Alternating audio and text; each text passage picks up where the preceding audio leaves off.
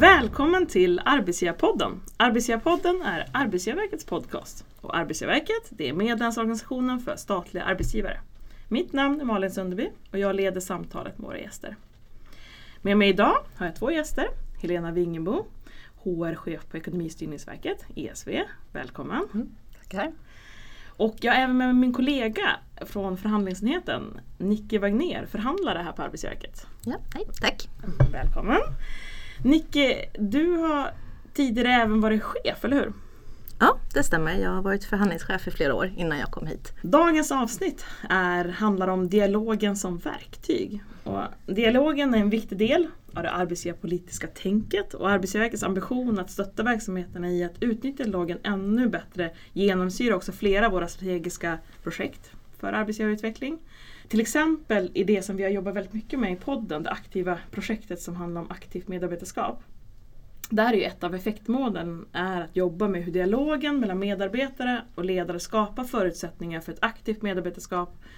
Och att de har liksom, det har varit dels den här podden, det har varit olika inspirationsseminarium och andra träffar.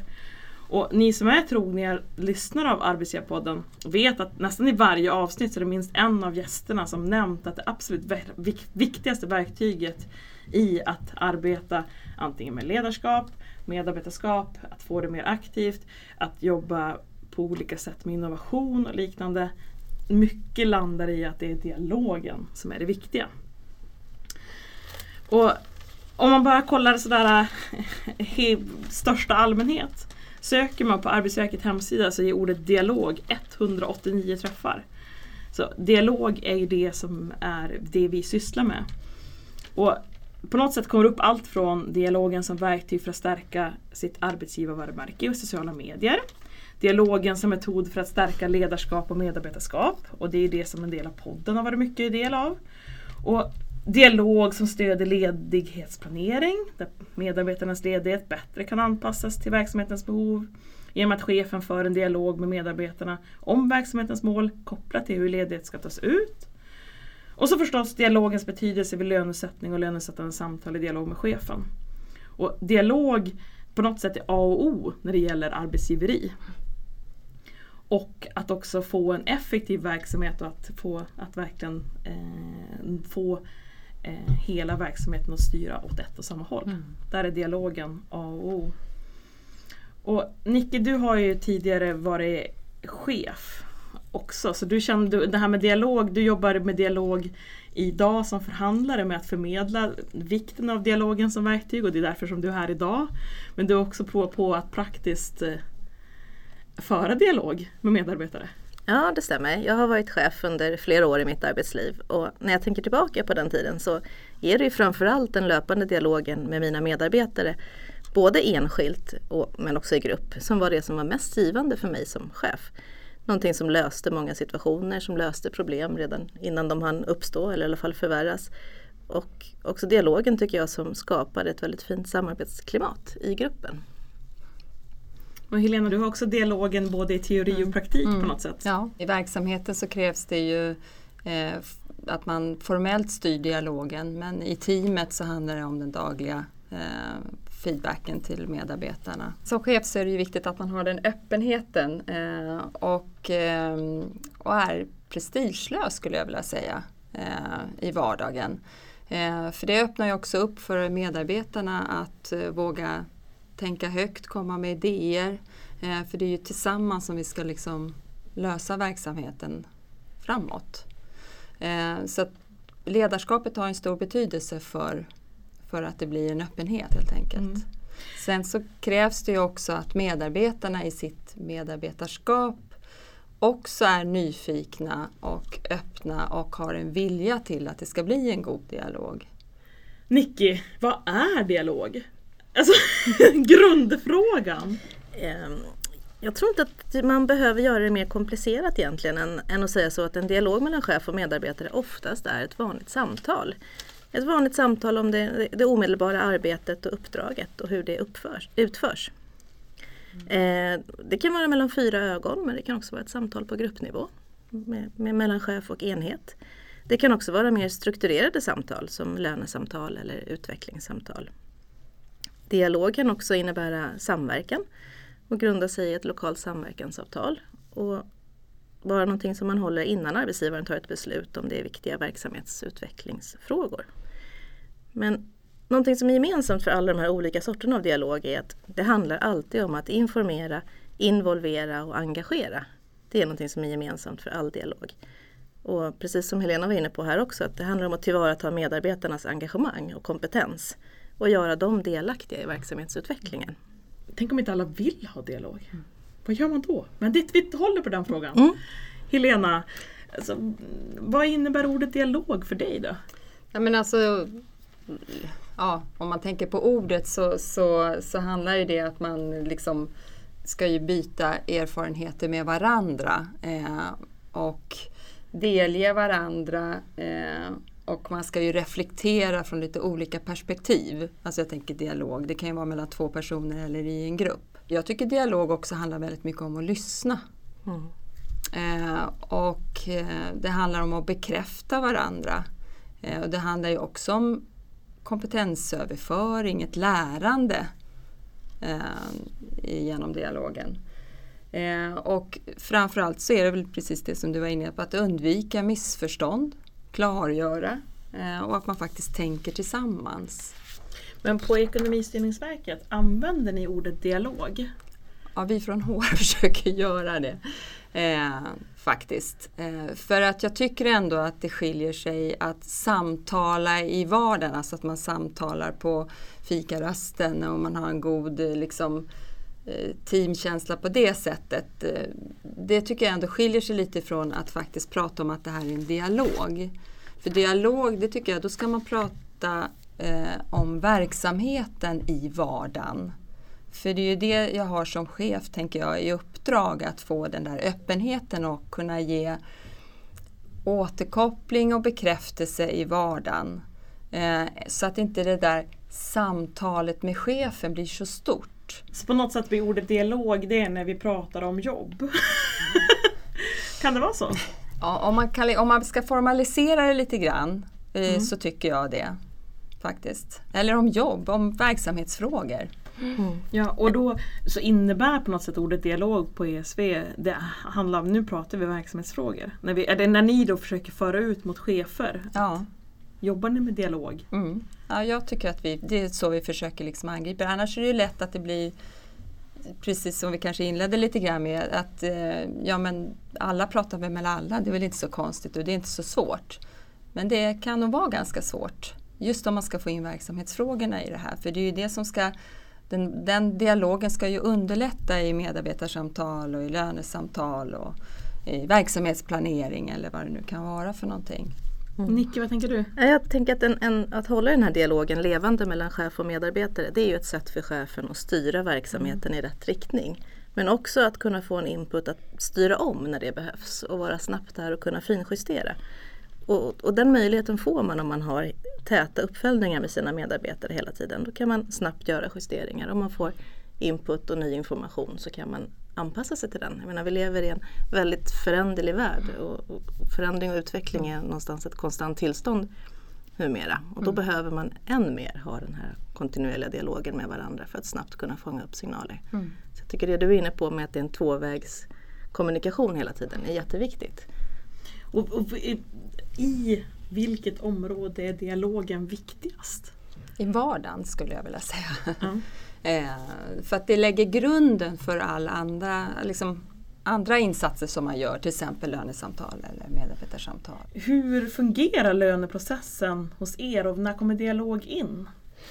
Eh, alltså den kommer ju in väldigt tidigt och då vill jag säga att samverkansavtalet är ju en väldigt viktig del i den här processen. Att vi har dialog i organisationen på olika nivåer. Eh, så att den är viktig. Eh, sen pratar ju vi tidigt, när vi börjar vår lönerevision så pratar vi tidigt om hur det går för verksamheten, vad ser vi liksom för utmaningar framåt, hur ser det ekonomiska läget? Det pratar vi om i facklig samverkan eh, som, som ett första steg.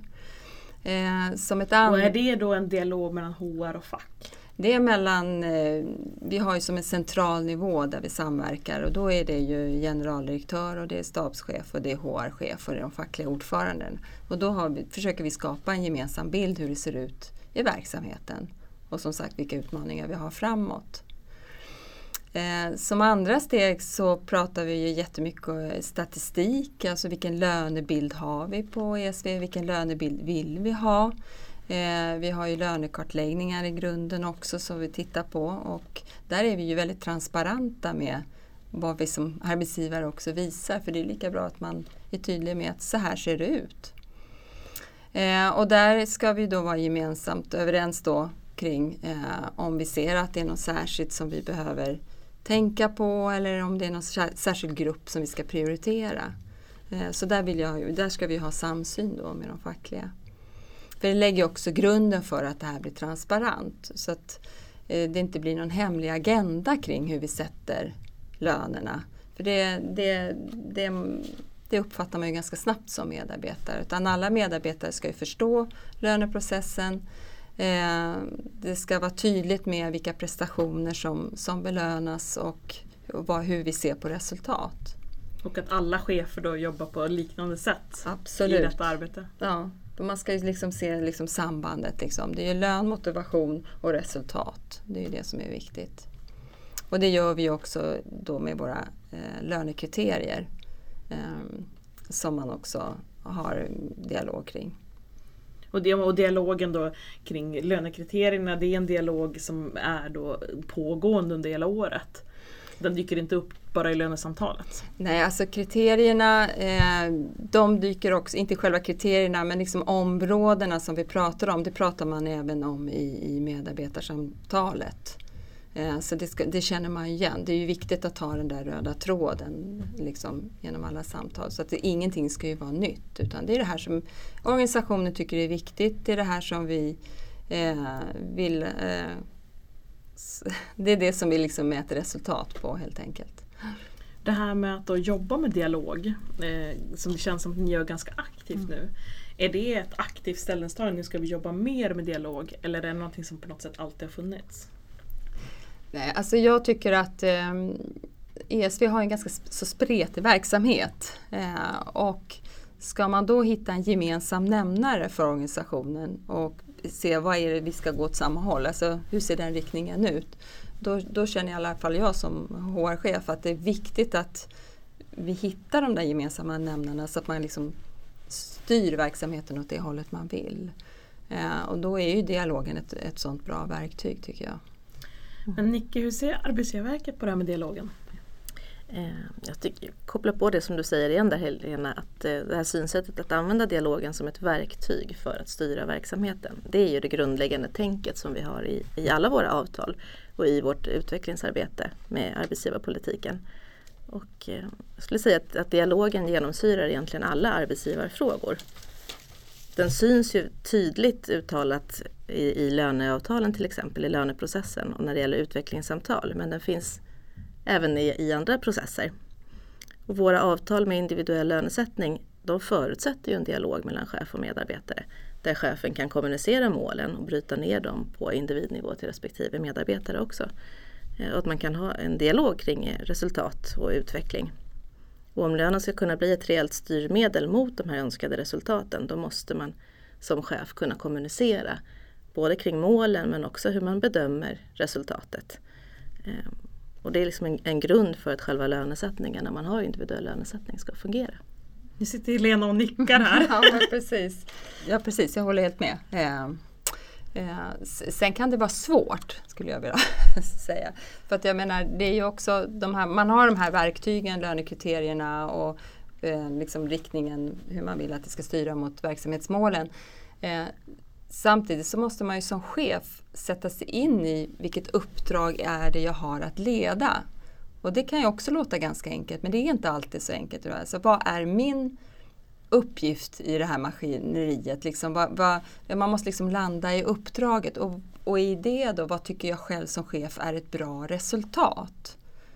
På något sätt är det A och O, annars blir det ingen dialog. Annars så blir det ingen dialog. Men det kan också vara, det Ja, kan men vara det, svårt. det finns svårigheter för man har liksom sitt huvudverksamhetsmål. Det kan vara ganska lätt för alla men det finns ett regleringsbrev eller liknande när vi, när vi är en statlig myndighet. Och Mm. Det kan vara lätt att se. Och sen då tratta ner det varje enhet då. Och det kanske finns avdelningar för. Och så helt plötsligt så är man enhet, är man liksom chef för en enhet som jobbar med bara en liten strimma av det fulla verksamhetsmålet. Mm. Och hur, då, hur kopplar man vår verksamhet till det stora? Och då för varje medarbetare som jobbar med ännu mindre strimmor av det här, att koppla det till eh, Ja, det för chefen försöker säga då som försöker koppla någonting till någonting annat. Det, låter, det är ju Nej, men som medarbetare vill man ju se sin del i helheten. Och det är ju det som du som chef måste ge förutsättningar för. Och det är ju det, liksom, det, är det du också som chef belönar. Det är ju medarbetarsamtal eh, som vi har och så är det liksom lönesamtalet. Men sen så ska det liksom ske dialog i vardagen och vi har ju chefer som eh, också gör det lite formellt att man är ute och går och har lite sådana avstämningssamtal eller liksom så att det finns lite olika hur man som chef eh, gör. Nicky, vi har ju pratat om att alltså, dialogen, vi i, som, i Arbetsgivarverket så har vi verkligen fått, försökt få med dialogen uttryckt i våra kollektivavtal. Och det kommer in på flera olika sätt. Och kanske den nyaste delen som inte är helt ny ändå, det är det här med lönesättande samtal. Där har vi försökt att det ska, dialogen ska komma ner, hela, sippra hela vägen i organisationen. Absolut. Och då blir ju det här vi pratar om att chefens roll att kommunicera kring verksamhetens mål och bryta ner dem till medarbetarens respektive mål eh, väldigt viktigt. Hela kärnan i att lönesättningen ska fungera. Att man kan följa upp och man kan bedöma arbetsinsatser och kommunicera kring det. Utvecklingssamtal och lönesamtal i all ära, de är jätteviktiga. Eh, men man måste prata mer än två gånger per år och ha en löpande dialog. Så att det blir naturligt att prata om den förväntade prestationen och den bedömda prestationen. Ja, och någonstans då, då kommer man tillbaka till den här frågan. Liksom, det, det, jag tror många av oss kan tänka oss de här dialogerna som här, och nu har jag mitt årliga lönesamtal, lönesättande samtal och så vidare. Mm. Och kanske en utvecklingssamtal och hur de här kopplar ihop. Och det kan vara mindre bra, det kan vara riktigt bra och det kan vara mindre bra. Alla olika erfarenheter.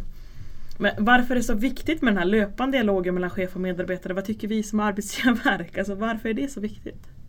Utöver då den här löneprocessen. Jag tror man måste komma ihåg att man som chef ofta har tillgång till mer information. Att man har möjlighet att få en annan helhetsbild av verksamheten än vad varje enskild medarbetare har. Och då måste man också kunna kommunicera och delge det till sina medarbetare. Det är så man skapar engagemang och involvering och, och motivation.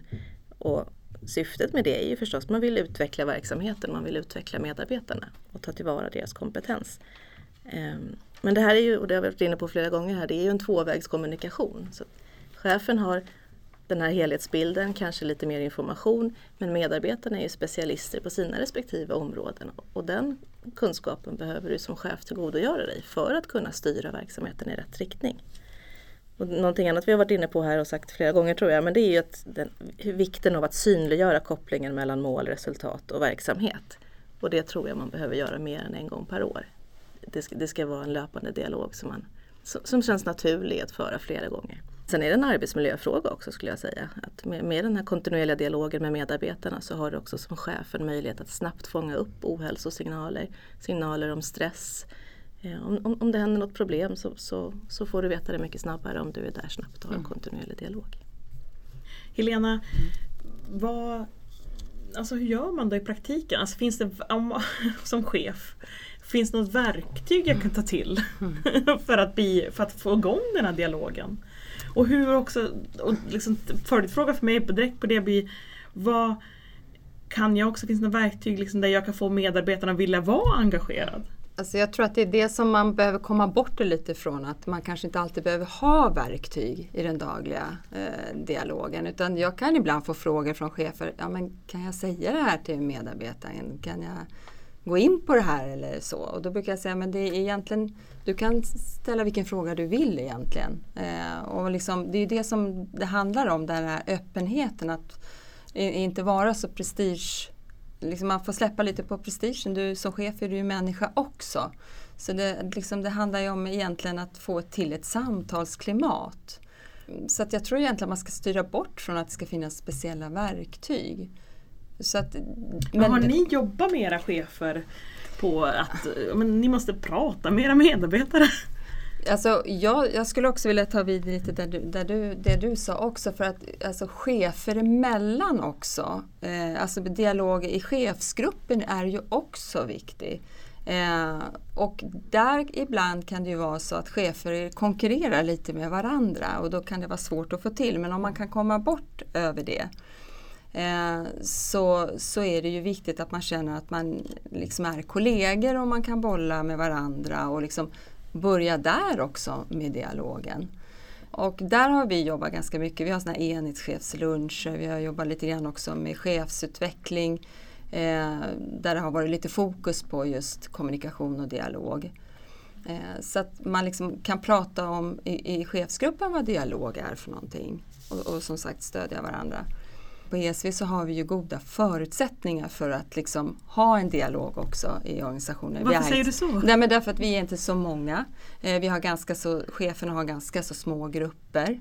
Eh, så det är lätt att hålla den här dagliga dialogen och vi sitter på ett ställe. Så att jag menar man får ha all respekt för jättestora organisationer med stora grupper så det är klart då har man ju andra förutsättningar utifrån från hur det ser ut i verksamheten. Men med chefskollegorna är ju också viktiga eh, för det blir också då får man ju också lite samsyn på hur man ser ut, hur man ser på, på, på dialog. Sen tycker jag också att det är viktigt med dialogen från, från ledning ner till, till medarbetaren. Det var du också lite grann inne på. att att som chef har man ju alltid informationsövertag och man måste ju alltid tänka så att eh, medarbetarna har ju inte alls samma bild. Så man måste ju hela, också, hela tiden också tänka vad är det som jag behöver ta med mig till medarbetarna så att de känner att de också är en del utav informations... Mm. Och det handlar väldigt mycket om att känna sig involverad. Ja, precis. Och där är, i det så är egentligen mm. dialogen det enda sättet. Ja, det är ju så. Att jobba med mm. det. Och jag tänker även när man gör verksamhetsplanering, där har ju vi det också ganska tydligt att där ska man som medarbetare vara involverad i den delen. Och det säger vårt samverkansavtal också att eh, där ska alla vara delaktiga för det är ju det som skapar engagemang och jag tror också att det skapar lojalitet också mot organisationen. Att ja, nu har vi tillsammans kommit fram till det är det här vi ska göra nästa år eh, och det är det här som är målet. Så att man måste ju liksom hitta de här eh, kommunikationsytorna eller dialogytorna. Ja, nycklarna för att få jobba med mm. det här. Om inte medarbetaren vill ha någon dialog då? Ja, men då tycker jag att det, det, liksom, det, ingår ju medarbetarskapet och då får man ju, tycker jag, då börjar vi ju redan i, i, i rekryteringsprocessen någonstans i kravprofilen. Liksom, vad är det vi liksom värnar om? Eh, vad tycker vi är en viktig kompetens? Och där tycker jag, det är tydligt ofta. Men det, det är, tydligt och då, då, måste man ju liksom följa upp det också. Att, eh, att man, ofta så värdesätter man ju kommunikativ förmåga eller liksom att vi samarbetar och att vi oftast jobbar i team. Och, och då är det det som man får i så fall följa upp. Så att jag tycker i medarbetarskapet så, så, så kan man liksom kräva det. Att man är öppen och att man mm. är liksom, men det är klart att det kan vara svårt ibland. Men Nicke, det här med praktiken då, dialogen i praktiken. Ja. Hur gör man? Jag, jag, tyckte att du, du nämnde ett enkelt och bra tips tidigare Helena och det är det här med walk and talk. Alltså ibland är det, och vissa människor har enklare för att prata på det sättet istället för att sitta ner vid ett konferensbord och diskutera så, så tar man en, eh, ett samtal när man är ute och går. Det, det, blir inte lika hotfullt när man sitter öga mot öga om det är ett känsligt ämne man pratar om och det kan, kan bli eh, mer avslappnat och öppna upp för en diskussion. Jag hittade faktiskt en, en, en ett annat tips i mitt LinkedIn-flöde här om veckan som jag tyckte var eh, ett sätt att avdramatisera det här med dialog också. Känna att det behöver inte vara så himla komplicerat i, i verkligheten. Eh, och den personen skrev så här. Om jag kokar ner allt jag kan om ledarskap och vad som får människor att växa, må bra och prestera. Då landar det i tre frågor som chefer kontinuerligt behöver samtala med sina medarbetare om. Det är tre enkla frågor men de är så kraftfulla om de ställs med ett intresse, omtanke och en beredskap att agera. Det är hur mår du? Hur går det? Och hur kan jag stötta dig? Det behöver inte alltid vara så mycket svårare än så. Mm. det- som är implicit redan när de här frågorna finns, det är att chefen vet vad du gör. Ja, och bryr sig om hur det går. Mm. Mm. Och kan då värdesätta det på något sätt. Ja, men som, som chef måste man ju ändå ha respekt.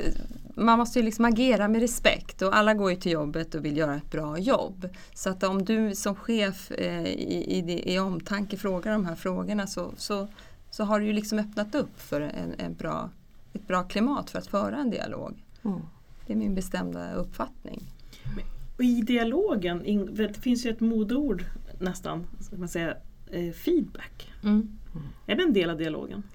Ja, alltså, jag funderar lite för det är ganska, man pratar väldigt mycket om feedback, det gör vi också på, på ESV. Och det, vi får i medarbetarundersökningen så tycker man att vi ska bli lite bättre på feedback. Men då tycker jag att det skiljer sig åt lite grann. Eh, för feedback, det är ju, då värderar du någonting. Antingen är det positivt eller så är det negativt.